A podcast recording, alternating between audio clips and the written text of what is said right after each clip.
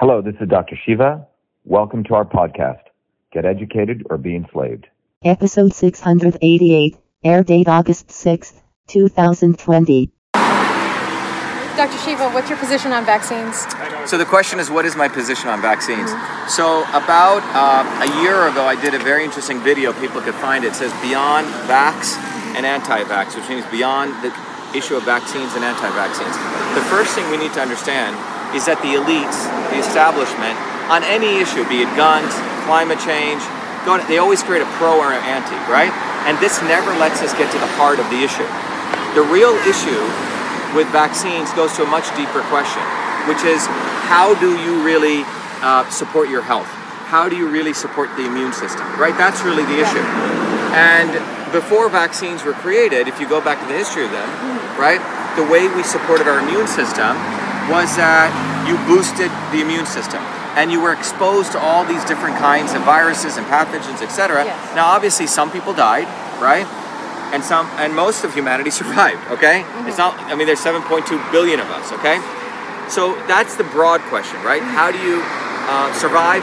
And the uh, immune system is part of our operating system. So the real issue is how do we beef up the immune system? Now, the old model, right, was you got exposed, as I said, and you beefed it up. But around 1962, the United States government, under the leadership of John Kennedy, created the National Vaccine Vaccine, Vaccine Act, and that was based on a old science, a hundred-year-old science from today, saying that the immune system was a certain type of system. It was a very rudimentary view of the immune system, a two-box model, and based on that, the CDC was created.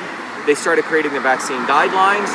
And as a result of that, by 1986, 24 years later, after the Kennedy Vaccination Act, lots of people were getting injured, lots of lawsuits.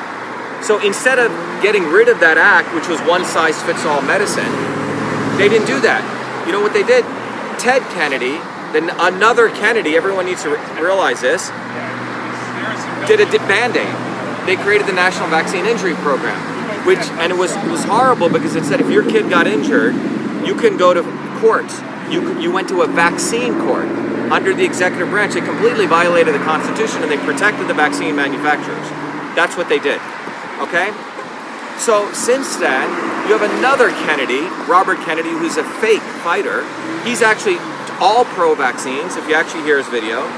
And he says that he wants full vaccination for all. You can read his video, it says, I'm emphatically. But he's been involved in the quote unquote anti vaccine movement, basically not to really address the real medical freedom issue, but negotiating with legislators, talking from both sides of the mouth.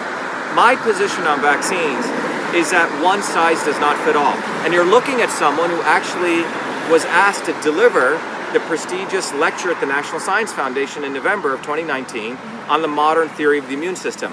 And what the modern theory of the immune system shows is that you have the gut bacteria, the innate system, the adaptive system, the interferon, the neural. It's a very complex system. My view is that you cannot tell top down everyone to have the same vaccines.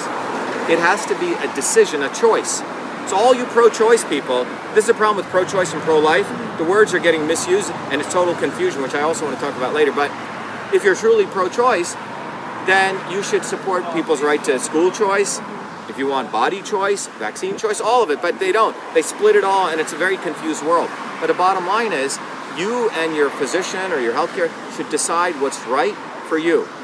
That's the real issue. It should not be top-down medicine. And bottom line is that the government should not be telling you what you should put into your body. Okay? And that's what we're talking about. The vaccine question is bigger than vaccines.